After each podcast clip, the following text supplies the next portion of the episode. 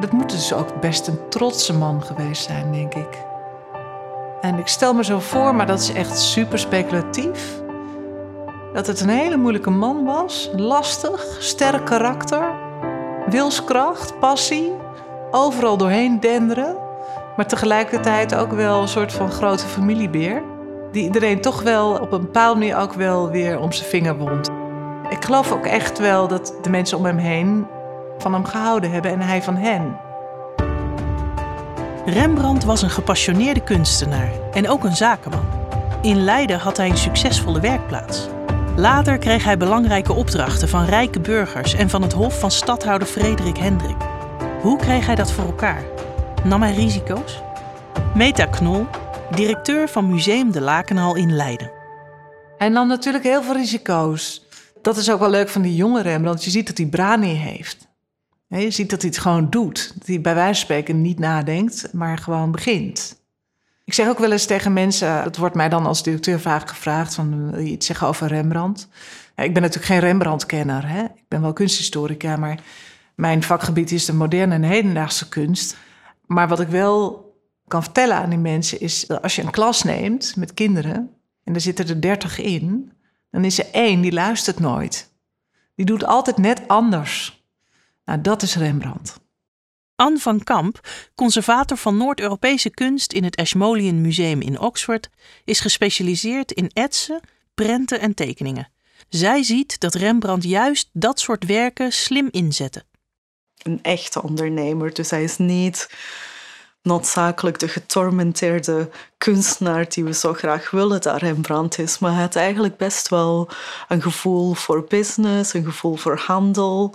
Ehm, en vooral met de prenten zien we dan dat hij heel veel afdrukken wil laten maken om die dan te kunnen verkopen. En dat is natuurlijk heel handig als je bijvoorbeeld bankroet verklaard wordt, zoals Rembrandt later in 1656 uh, bankroet verklaard wordt, dan kan je gewoon een paar prenten laten bijdrukken en die weer verkopen en geld verdienen.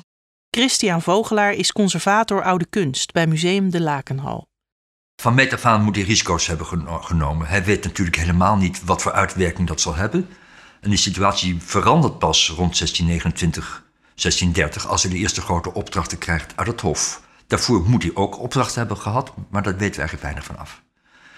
Kijk, als je tevreden bent met wat je maakt en je blijft erbij je hele leven lang, dan komt je carrière tot stilstand. Als Rembrandt dat had gedaan, dan was hij niet alleen minder spannend geweest, maar had hij ook nooit de enorme reputatie kunnen opbouwen die hij heeft gedaan.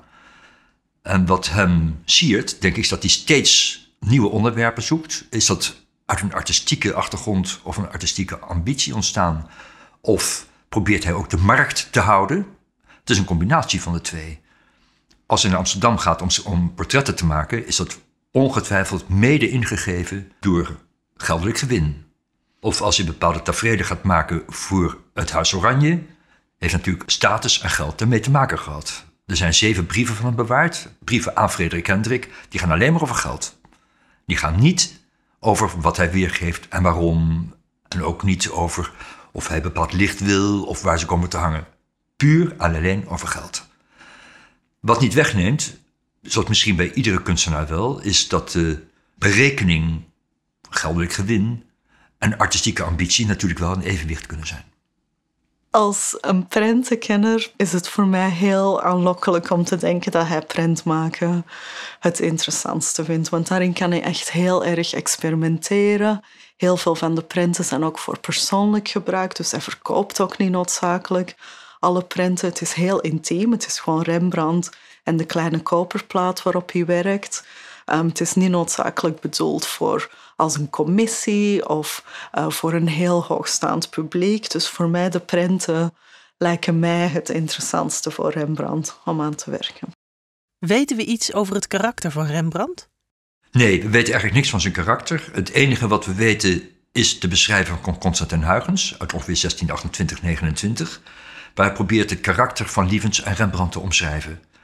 Lievens omschrijft hij als een buitengemeen ambitieuze, eigenwijze jongen. En Rembrandt is weliswaar op zijn beurt ook niet minder eigenwijs.